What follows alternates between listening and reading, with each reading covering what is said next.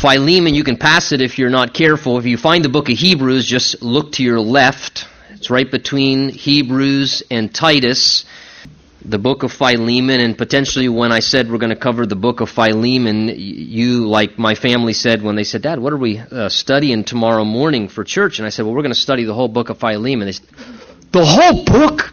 What, what are you going to do? It's, uh, uh, well, it, it, it's kind of more like a postcard uh, rather than a letter. Uh, as you can see, it's only one page. Uh, but my family still, that wasn't very convincing. They said, Dad, that's still 25 verses. Do you know how long you could talk on 25 verses? So, uh, by the grace of God, maybe I'll uh, have to just talk less and read more of God's Word, which that's always a better thing. Uh, his Word's what doesn't return void, not mine.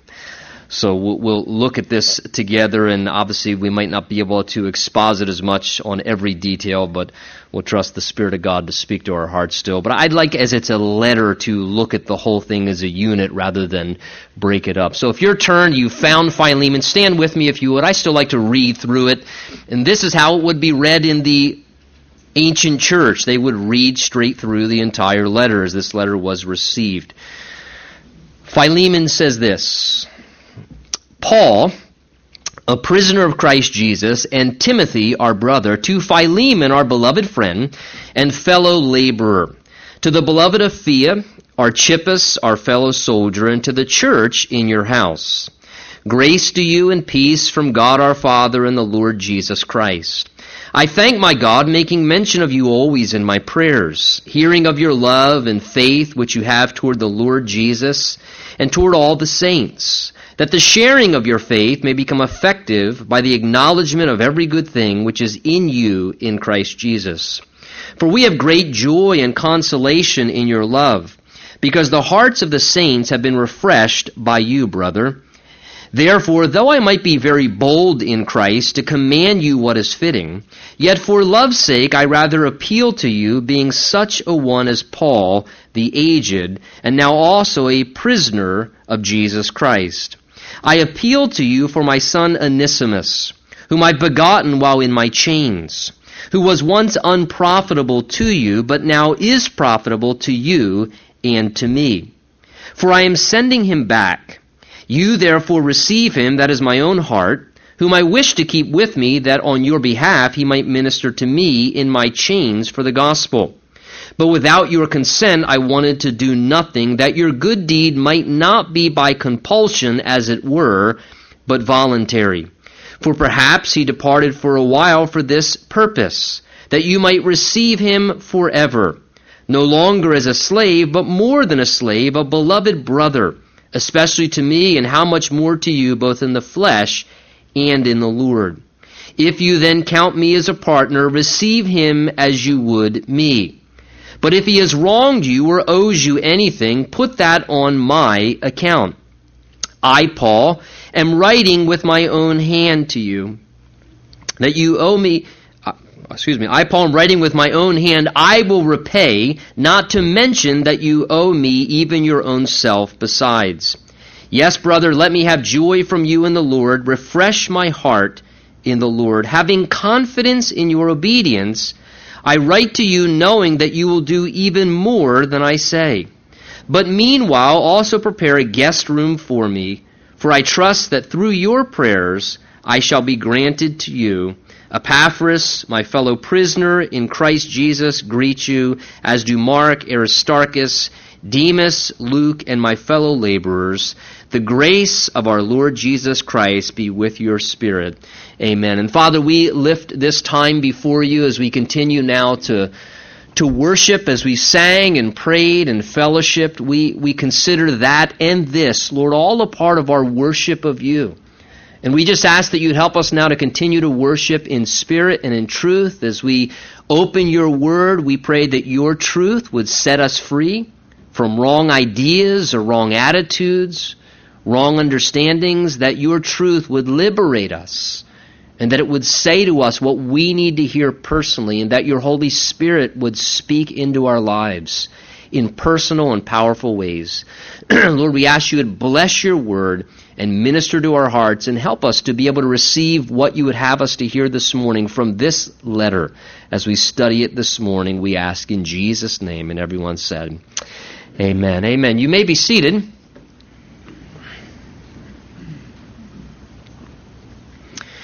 know, sometimes in a book, it seems that it's almost necessary for there to maybe be a chapter of bad events in order to bring about a glorious ending to the story.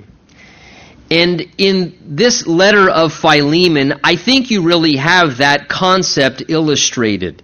You have this concept illustrated as we look through the letter, you'll see where, in a sense, there was a bad chapter there was a bad chapter in the story of Philemon's life. There was a bad chapter in the story of Onesimus's life.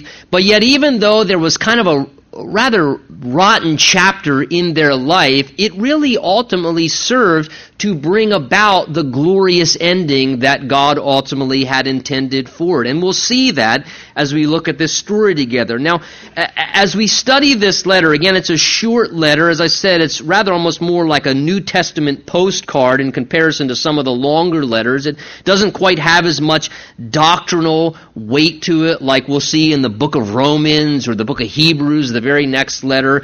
But so many doctrinal truths that Paul the Apostle writes about in his other letters are illustrated by this very personal letter that he writes to this man who was a friend of his Philemon. It's almost essential, and I want to just take a few moments to, to sort of lay the backdrop a little bit of this letter because it will help us as we go through it together to understand why Paul's writing it and what his intention is as we kind of read it to familiarize ourselves with it. Basically, the backdrop is this Philemon and Paul the Apostle seem to be two very close and intimate friends. We can tell from the text, it seems, that Paul actually was the one who led Philemon to Christ. You notice how Paul, as he's pleading there when we read, he said, Look, you owe me as it is your very life. The idea is, I'm the one who led you to Christ. It's the least you could do to take into consideration what I'm asking of you here. Uh, we know that Paul is writing this from prison in Rome. It's one of his prison epistles, like Colossians, like the book of Philippians. He's writing this from his imprisonment there in Rome. And the reason he is writing is because of an encounter that he has had with this man, Onesimus.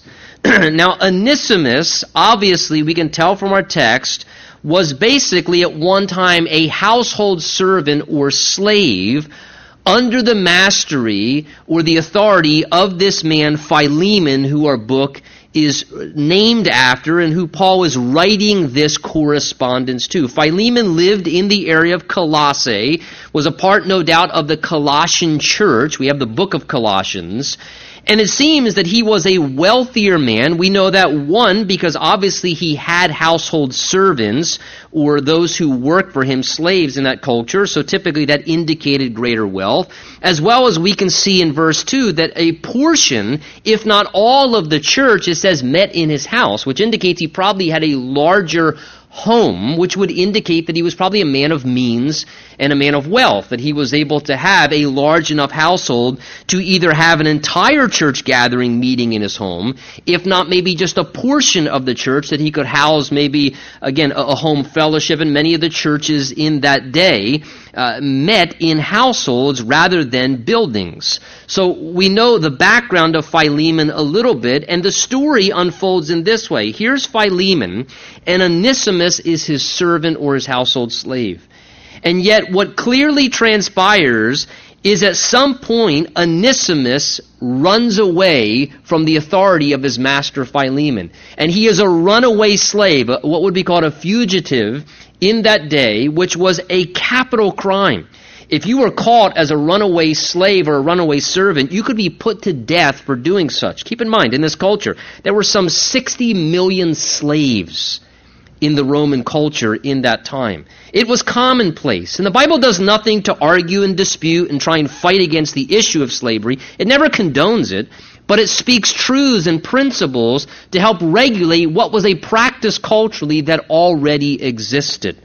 And here, in this situation, Onesimus at some point runs away from Philemon. It seems as well that he probably stole from his master as well, whether property or wealth and resources, and no doubt that would have created tremendous hurt and animosity and anger especially because of the fact that many a times masters didn't treat their slaves or household servants cruelly. They took good care of them. Uh, they sometimes embraced them almost like family members.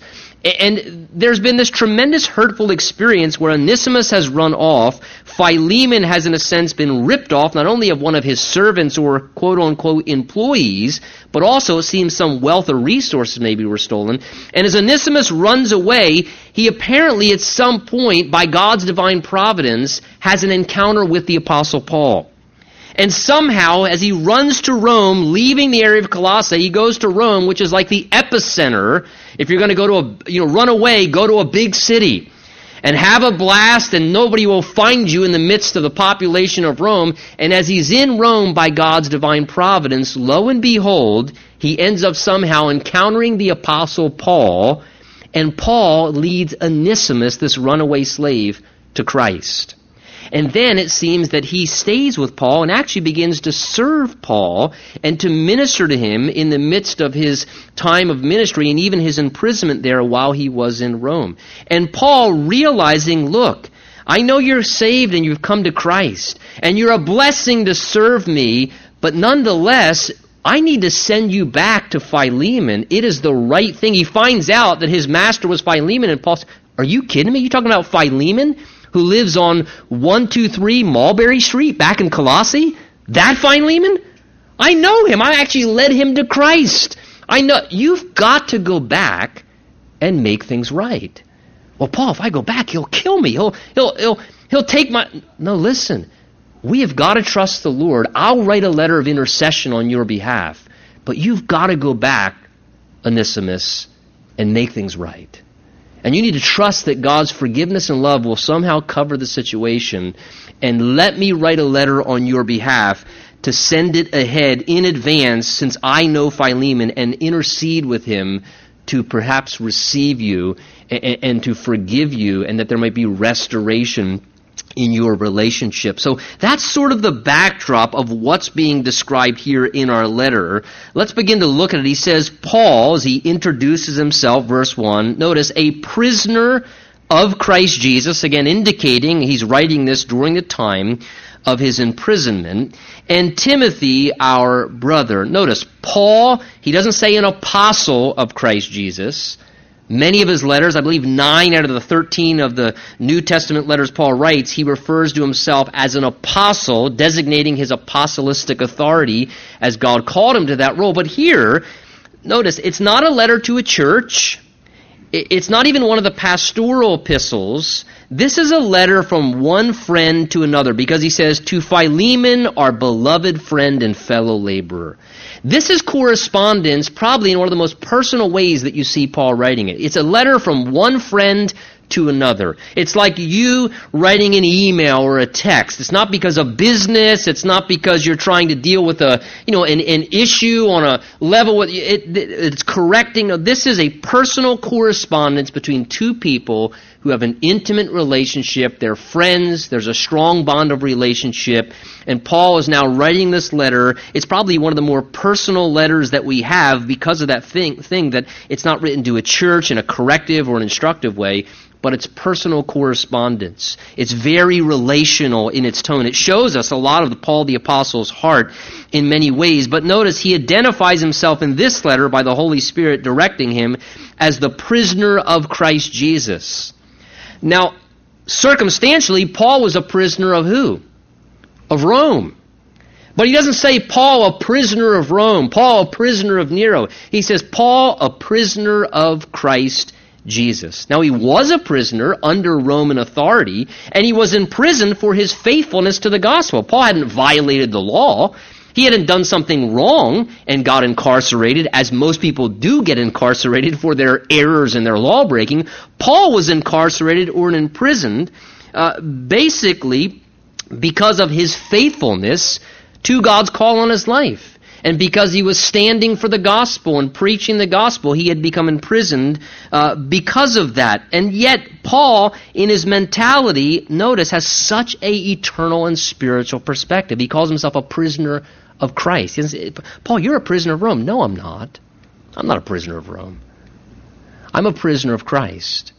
The reason I'm confined to this unpleasant situation is because Jesus wants me confined to this unpleasant situation. See, Paul knew at any moment Jesus could have intervened to protect him from entering into that imprisonment and dealing with the unpleasant circumstances. And he also knows that at any moment Jesus could intervene and blow open the prison door cells and let him out and set him free. In, in Acts chapter 12, the church prayed and an angelic remember, messenger came and broke open the doors where Peter was in prison, and Peter was set free. And Paul knew, look, the only reason I got in prison, the only reason I am still in prison, is because for some purpose, the Lord has allowed me to be imprisoned. Now, there's a tremendous lesson in that of maturity, and I think very simply it's this is that the Lord may keep us confined in an unpleasant circumstance if it has some purpose or reason in our life as a part of His plan. Now, we may not enjoy the unpleasant circumstances. Certainly, we don't want to sign up for the prison experience. We don't want to sign up for the tragedy or the difficulty or the hard time. But to have the perspective where you can say, you know what, if God wants to get me out of this, He could get me out of this. If God didn't want this to happen, God could have stopped it from happening. He controls everything. And therefore, to realize I am in this situation because there is some purpose, there is some plan. And listen, God cares more about what is eternal and spiritual. We'll see it in this book illustrated than He does our temporal comfort. Than He does making everything pleasant and cheery always in our lives because many times God can use the hard things to produce greater things. Think about it. When Paul was stuck in prison, what did he do? He wrote letters. Are you glad that Paul was in prison to write a few letters? I don't know about you, but a few hundred thousands of years later, I'm benefiting from his imprisonment because he had time to slow down instead of preaching and planting more churches. The Spirit of God used him to write some New Testament letters, which minister to me to this day, which help me to this day. And Paul had a great understanding of this. And I'll tell you, this book of Philemon really it can be studied from various different perspectives. You, you'll find lessons as you go through this, and I would encourage you read it, go back and reread it, because you can really look at this book from different perspectives and topics. There, you can study the book of Philemon, and it has a lot to teach about relationships and how to interact with other people in healthy ways. You can study the book of Philemon from the perspective of forgiveness, the importance of seeking forgiveness as well as the importance of extending forgiveness, like Philemon is being asked to. Uh, this book is a great lesson on making things right when something bad has happened. You can study the book of Philemon from a leadership perspective. You want to know how to lead better in an organization or a business or in ministry? There are great lessons on leadership as you look at how Paul handles this situation here in the book of Philemon. It is a great book, and you can study it from the perspective of wise communication. So many times I take the lessons of Philemon and utilize them when I need to communicate with people in situations. There are great communication principles that you can see in this book. It's a book that teaches about the providence of God, how He superintends all affairs and makes them all work together for His ultimate purposes. It's a great book to teach about intercession, to serve as a peacemaker as you see Paul doing that very thing, trying to reconcile to people because of a relationship issue. And it's also a picture of Christ's intercession and how he intercedes on our behalf and ultimately helps us to receive the forgiveness that we need. So Paul, writing to Philemon, his dear friend, his fellow laborer, he says, verse 2, to the beloved Apphia, which is a feminine name. Many believe that could actually be uh, Philemon's wife to Archippus, our fellow soldier, and Colossians 4 references that same gentleman, and notice to the church in your house. So it's a letter written to Philemon personally, but it seems it was to then be read out loud among the gathering, the church assembly that met in the home of this man Philemon. Verse 3 Grace to you and peace from God our Father and the Lord Jesus Christ. The typical Pauline greeting, always grace first and peace second, because as we come to know God's grace first, then and only then can we really have inner peace in our life. You always see it in that order, but a typical ancient greeting grace and peace from God our Father and the Lord Jesus Christ. Verses 4 through 7 now, what Paul first does, we'll see, is he says some encouraging words to his friend. He says some complimentary things. Before he jumps right into the meat of his dialogue or says the more weighty or difficult thing, the first thing he does is he gives a little encouragement. He doesn't just jump right into the hard issue, to the difficulty. The first thing he does is he expresses appreciation for him. He commends him for what he's doing well. And he starts in verse 4 by just saying to him, Philemon, he says, I thank my God, making mention of you always in my prayers. Notice again, Paul was a man of prayer. Notice all his letters, his correspondence, he always is referencing his prayer life. And I don't think he was doing it to brag or to show that somehow he was spiritual. It just was such a natural part of his life that he's always communicating, I'm praying for you about this. I'm praying about that. Hey, I want you to know. And it, it just was such a natural aspect of his life. He was a man of prayer. No wonder why Paul was used so powerfully. He was used so powerfully because he was a man of the word and he was a man of prayer. He was someone who valued and esteemed prayer.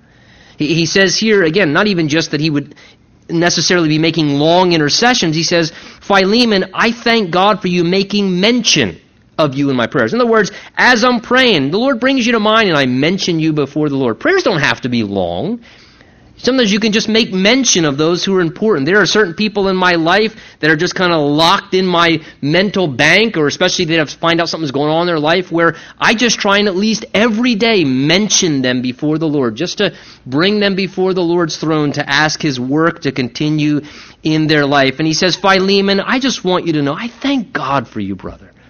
I thank God for you. He says, making mention of you always in my prayers Here's why he says, hearing of your love and the faith which you have toward the Lord Jesus and toward all the saints. He says, I'm so thankful to hear of the not only the faith and love that you have for Jesus, but he says the tremendous love that I hear that you have for all the saints. Philemon was someone who was known not just to have a strong faith in Jesus and a love for the Lord, but he had a love for God's people. And he says, It blesses my heart to hear about the tremendous love, not just that you have for the Lord, but that you really love all the saints, the people of God, that you are hospitable, that you open your home to let the church meet in your house. He says, I thank God for this. Verse 6, he says that the sharing of your faith may become effective by the acknowledgement of every good thing which is in you in Christ Jesus. He says, and I'm praying too that, that as you have faith and you love the believers, he says, I'm praying as well that you would be noticed. He says, verse 5, they're effective. I know you're sharing your faith, but I just pray that the Lord would make you effective in your ministry as you serve Him and seek to share your faith. And He says that comes out of the overflow of understanding every good thing which is in you in Christ Jesus. As you know what's in you in Christ Jesus, He says, I pray that would make you effective to then share it with others. And can I say this morning, by way of learning for us, that is the greatest method of evangelism is when you understand the good things that Christ Jesus has done in your life and you just tell people about it. Not when you run around with, a, again, I'm not being critical here, but you run around with a four spiritual laws and, and you're following this little protocol or program and, and trying to proselytize everybody. But no, but when you just live your life and you find out and discover every wonderful thing Jesus has done for you and you want to tell people about it. There's something very personal about that because people can dispute, you know, information, but it's hard to dispute against a changed life. And when you just know the good things that the Lord has done in you and how He's worked in your life, and you're able to share that with others, Paul says, I, I pray you'd be real effective. That you'd be more effective in sharing your faith with others. Verse 7, he says, For we have great joy and consolation in your love he says, Because the hearts of the saints have been refreshed by you, brother. So again, he's just commending what he knows, what he's been hearing about Philemon, how he's this man who loves the Lord, how he's demonstrating his love for the people of God, how he's actively sharing his faith, and Paul's excited to hear about this. Again, Paul knows that he's hosting in his home the church or a portion of the church for meetings. And he says in verse 7, commending him there, he says as well, he says, It is so good to know that the hearts of the saints have been refreshed by you. I look at that and I think, wow, what a great commendation to be somebody who is known to bring refreshment to God's people. What a great thing to aspire for, to want to be somebody not who's draining God's people, who, who's, who's a burden on God's people, but to be somebody like Jesus who enters into the midst, like there in John 13, and he sees a bunch of dirty feet, and he doesn't say, hey, why is nobody washing feet around here? Sure stinks in here. It's awful dirty in here. Somebody should be taking care of this. Instead, he says, How can I serve? How, can I refresh others? You know, can I encourage you when you come to church, when you gather around, look for ways that you can refresh others. Not just what can I get and how can I be ministered to, but how can I refresh someone else? In your home, look for, hey, how can I bring refreshment? Somebody's got to do this. It's inconvenient. Nobody wants to do it you know, how, how, can I, how can I do this? How can I take? How can I be a refreshment to somebody else by doing something in some way that will bless whether my spouse or my parents or, or whatever? Just a great attitude here that we can have as we look at the example of Philemon. And when you look at verse 4 to 7, would you agree? Philemon looks like a pretty good guy. I mean, in essence, you could look at what Paul says, I mean, you can say, this is a really good man. Is a good man. He loves the Lord. He's got love and faith for the Lord Jesus. He loves God's people. He's hospitable. He's using his home to host church gatherings. He's sharing his faith. He's refreshing people in the Lord. Paul's saying, You're a good man. And guess what? Paul's going to say, Now that's going to be tested in a practical way. This love that you have for people, now your love's going to be tested when you find out what I'm going to ask you in a few moments about receiving back Onesimus who's greatly wronged you. And many times the Lord does that. He tests us in the greatest areas of what seem to be our strength. Verse 8, he says, Therefore, now he gets to the heart of what he's going to ask.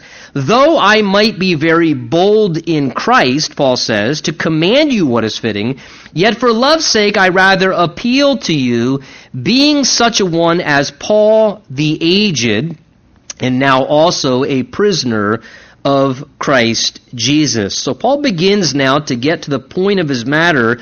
He says, Look, Philemon, I'm, I'm, I'm going to ask you something here. I'm going to make a request of you, something I'd like you to do, to be responsive to. And look with me, if you would, in verse 8 and 9. Again, Paul says, I realize, Philemon, that I could be very bold in Christ to command you what is fitting.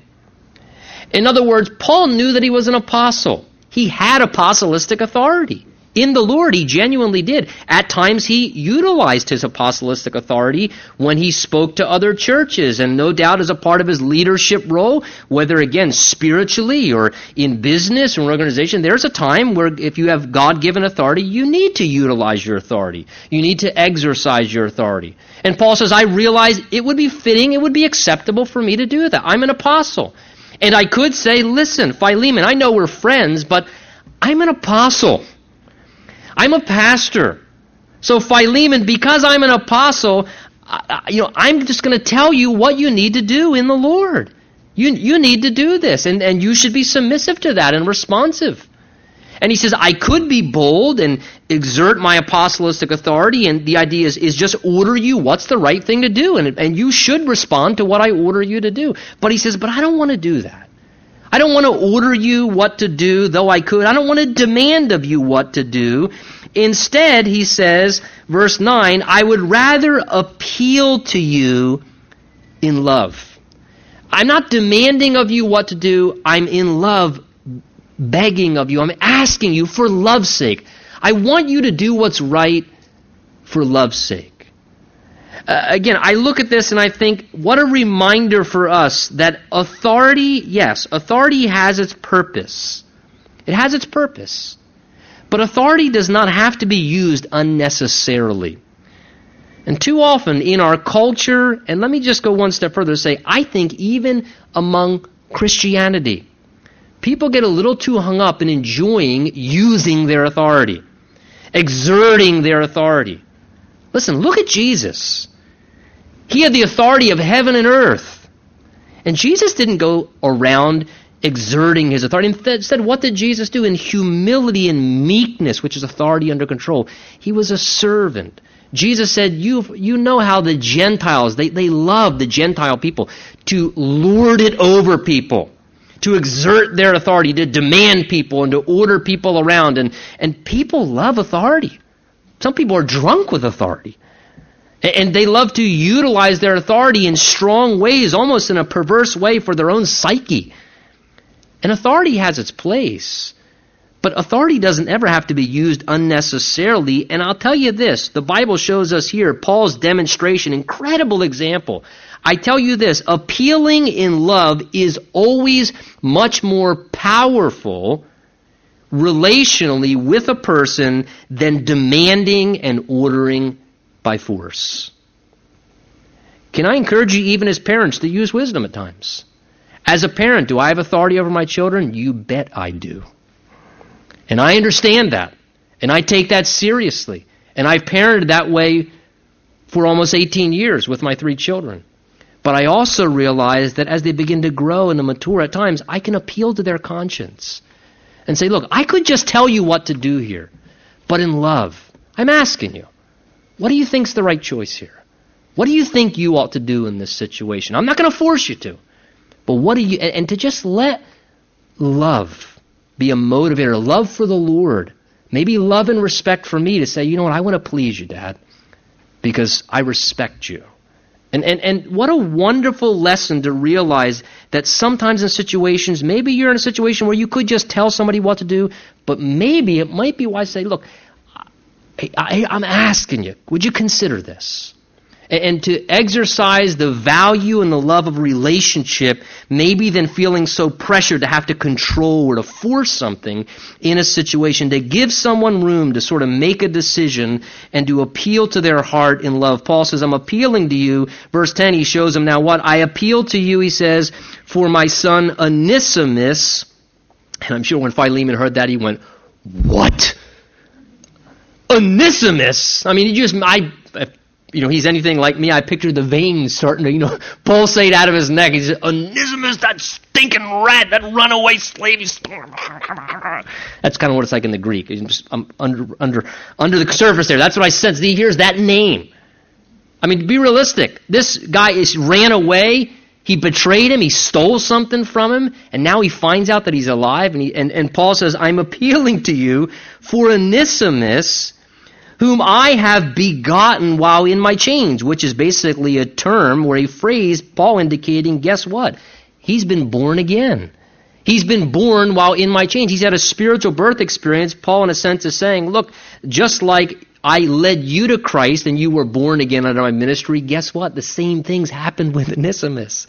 As a result of my imprisonment here as a slave, I as well am a slave to the Roman government. I'm a prisoner as well. He says he's now come to Christ. And he says, verse 11, I know that he was once unprofitable to you, but now is profitable to you and to me. So Paul is letting Philemon know that what he is asking here, he's going to say in the next verse, I'm sending him back. He's asking Philemon, listen, I'm sending your runaway slave back to you but he's different now. He's saved. Jesus has forgiven him of his sin. Jesus is the Lord of his life. He's a brand new man now. He's not who he once was. God's worked in his life as the result of the unfortunate thing that's transpired. And he says here to him, I'm sending him back to you. And he says, I realize, verse 11, that he was once unprofitable to you, but now Notice, if anyone's in Christ, he's a new creation. Old things pass away, all things become new. He says, now he's profitable both to you and to me. Now, I look at this as I think of what happened with Onesimus. Again, he runs away. He does his master wrong.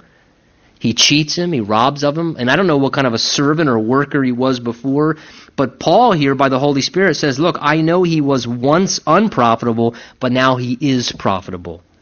And I look at this description of Onesimus and I think to myself, man, what a reminder how the Lord can take a life.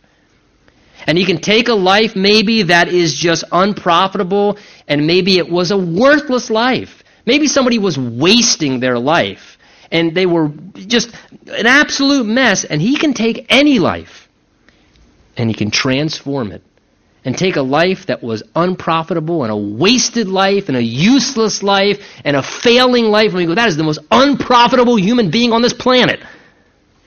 Not only are they not contributing anything, they are actually like a failing business in the red, millions of dollars in the debt, sucking everything and everyone dry around them. And God can get a hold of a life like that and a trophy of His grace, He can save and wash and forgive and turn around and make it the most useful, prosperous, successful, profitable person that anyone's seen in a long time. And listen, this morning, I say that just to remind you because maybe there is someone that you look at or that comes to your mind and think, yeah, I know that unprofitable person. Please don't lose hope for them. That was me, too. You may not want to admit it, but quite honestly, before you came to Jesus, maybe you had a higher estimation of yourself. That was you too. Before you were living for the Lord, your life was a waste. That's just the truth. Mine was.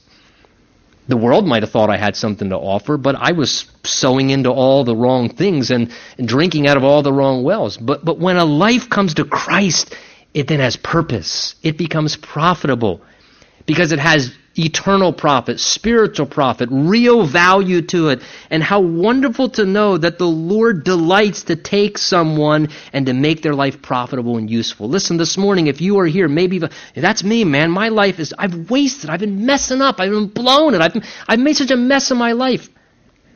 If you come to Jesus, give him your mess. Give him your wasted life. Give him all the unprofitable things you've done for X many years. You come to Jesus, he'll take your life and he'll start to use it in a profitable way if you let him use your life by beginning to serve him. And that was the case with Onesimus. Now a very profitable man. Paul says, verse 12, I'm sending him back. Uh, he's coming back to you, Philemon. You therefore, Paul says, Please receive him. That is my own heart. He matters much to me. Paul says it's like an extension of my heart, sending this guy back to you. But I know he belongs to you, Paul's saying.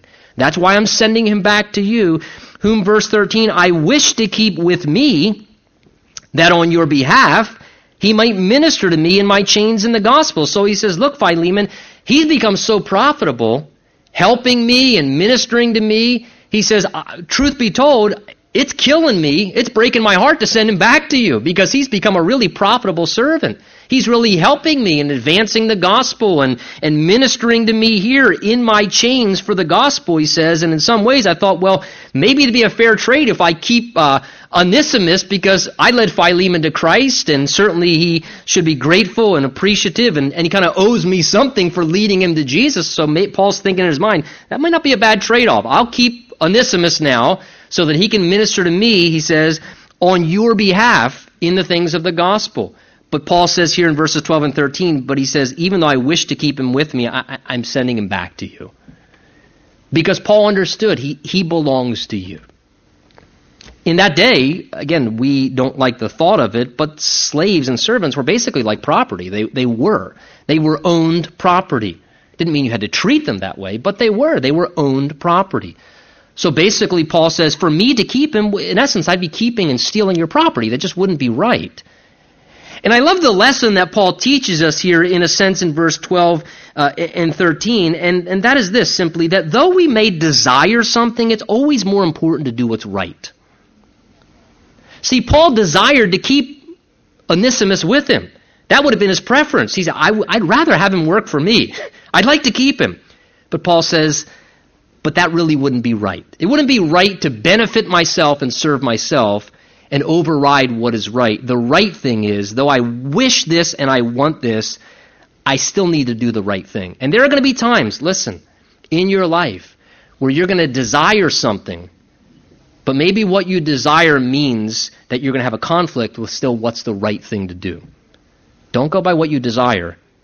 do the right thing.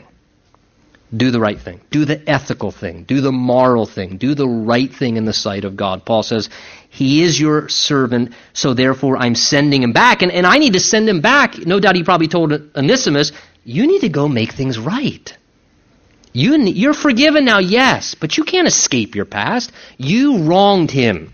You stole from him. And though you're forgiven and God's taken away your penalty, you still have an obligation in the sight of God to go back and to seek his forgiveness and to make things right with him. So Paul's sending him back here is a great example. And again, good reminder for us as well. If there's something we've done maybe in the past or we've wronged or offended or, or, or done something cruel or wrong, just because you're a Christian and you're forgiven and you've asked the Lord to forgive you, please hear me. That doesn't release you from going and making it right. If you've done something wrong, you have a moral and spiritual obligation to go and make it right. You should. It's what's honoring to God. It's what's appropriate to people and respecting and valuing them. Forgiveness is one thing.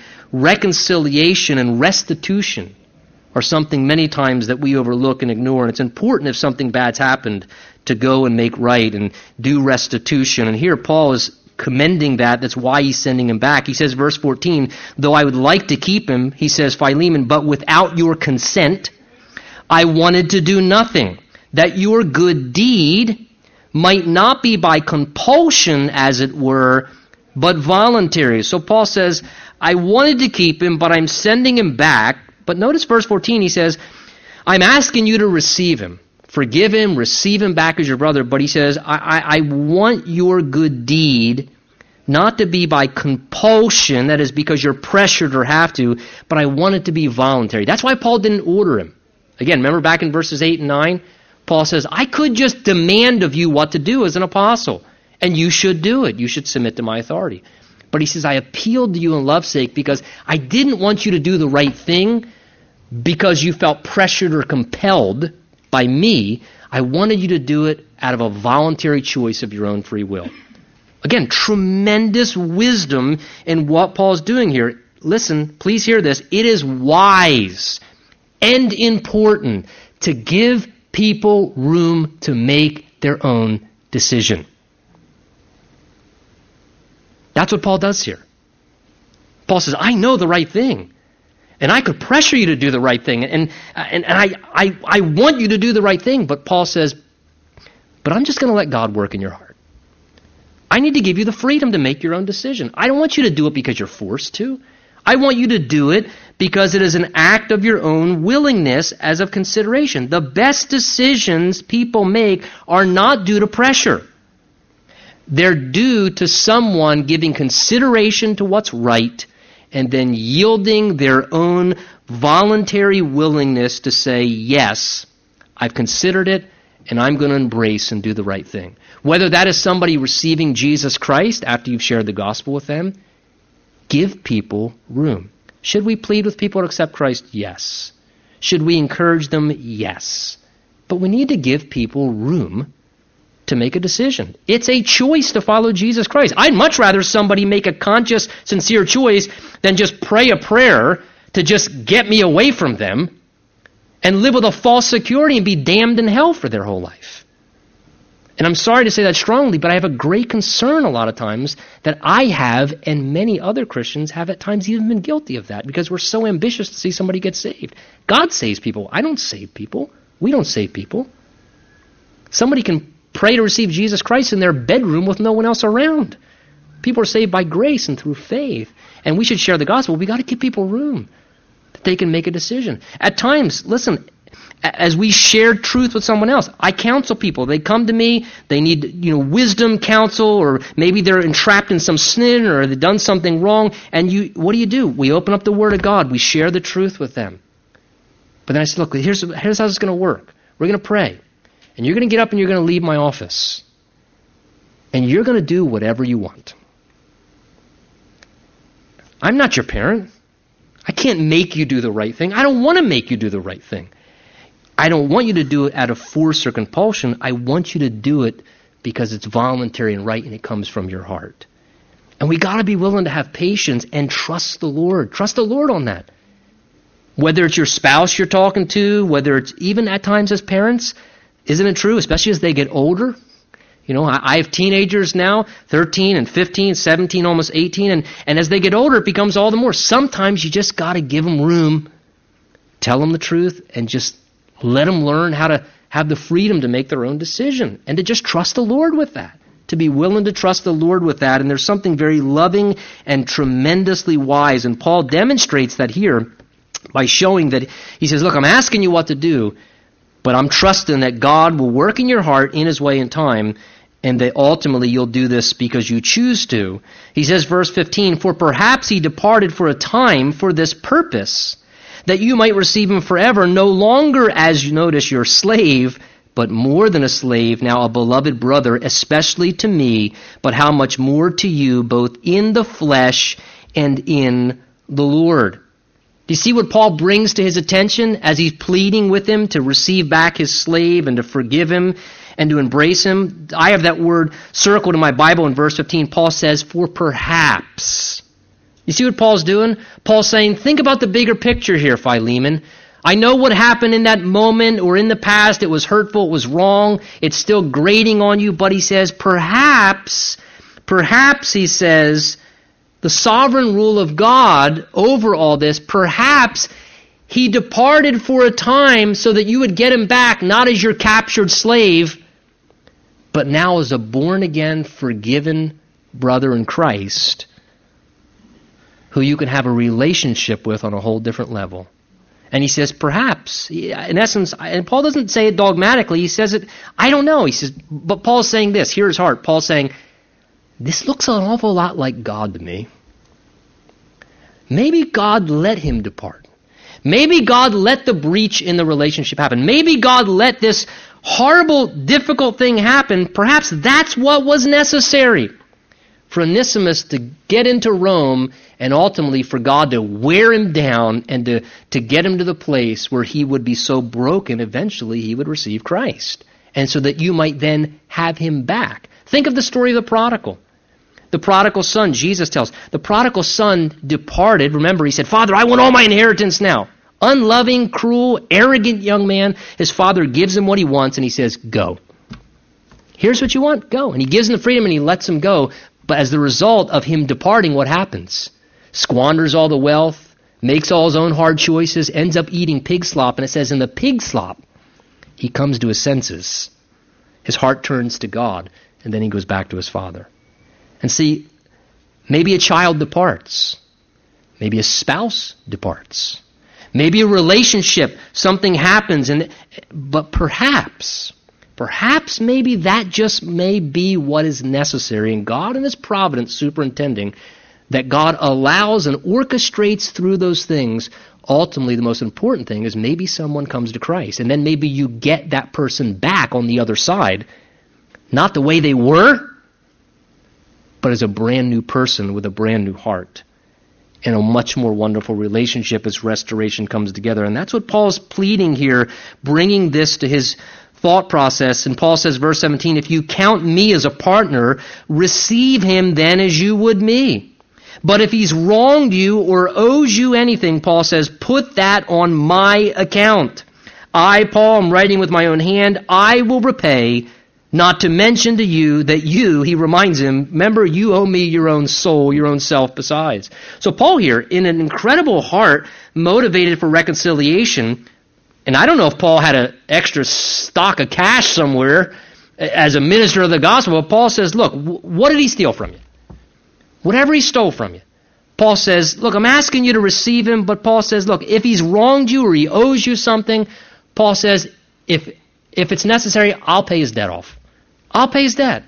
What's it going to take? Paul says, I'm willing to take cost and sacrifice myself if that brings reconciliation. Paul says, whatever he owes, ch- charge it to me. Put it on my account. Paul here was so motivated for reconciliation, he was willing to bear personal cost in the process to esteem their relationship over something material or a past error that had happened. Verse 20 says, Yes, brother, let me have joy from you in the Lord. Refresh my heart in the Lord. You're refreshing everyone else there in Colossae, he says. How about you refresh my heart now by forgiving, by loving, by receiving back this brother who's come to Christ, having confidence, this is called a presumptive close, okay? Having confidence in your obedience, I write to you knowing that you will do even more than I say. So Paul says, look, I'm confident. I'm sure you're going to make the right choice. I'm not telling you what to do, but he says, I'm really confident that you're going to do the right thing. I have confidence in you, confidence in what God's going to do in your heart as you listen to the Lord and pray and think this through. In fact, he says, I think you're even going to do more than I say. I think you'll do beyond just forgiving and receiving him back. Having confidence in your obedience, knowing that you'll do even more than I say. But he says, meanwhile, prepare a guest room for me, for I trust that through your prayers I shall be granted to you. So Paul says, pray for me and by the way, Philemon, he says, prepare your guest room because I'm hoping as you pray for me, I'm trusting God's going to set me free, and then I'm going to get to come back and visit you soon. Now, talk about a little pressure on the accountability level there. He's writing this letter, hey, I'm sending this letter back with this runaway slave. Forgive him, receive him. I'm asking you to do these things. I'm not telling you. And by the way, I look forward to seeing you soon face to face and hearing how things went. You imagine a little pressure there. Get your room ready. I'm planning on paying a visit. And that would have caused a little bit, no doubt, of accountability for him to realize this is, I don't want to have to face Paul if I didn't do the right thing. But accountability has a good purpose sometimes. Sometimes knowing you're going to have to face somebody is a very healthy thing. The Bible says, He who isolates himself rages against all wise counsel and seeks his own harm. Accountability is a healthy thing.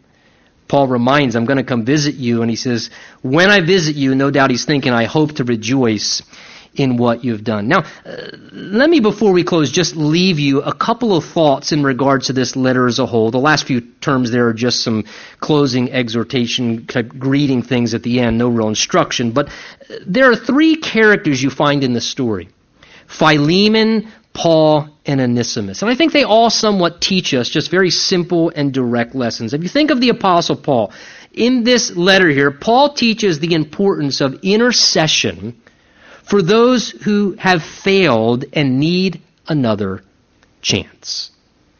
Think about that. Onesimus really messed up. He wrecked his life. He did some really dumb and wrong things. But what's Paul do? He takes this failed man who's empty and searching. He points him to Jesus. He disciples him. He accepts him. He gives him a chance to serve.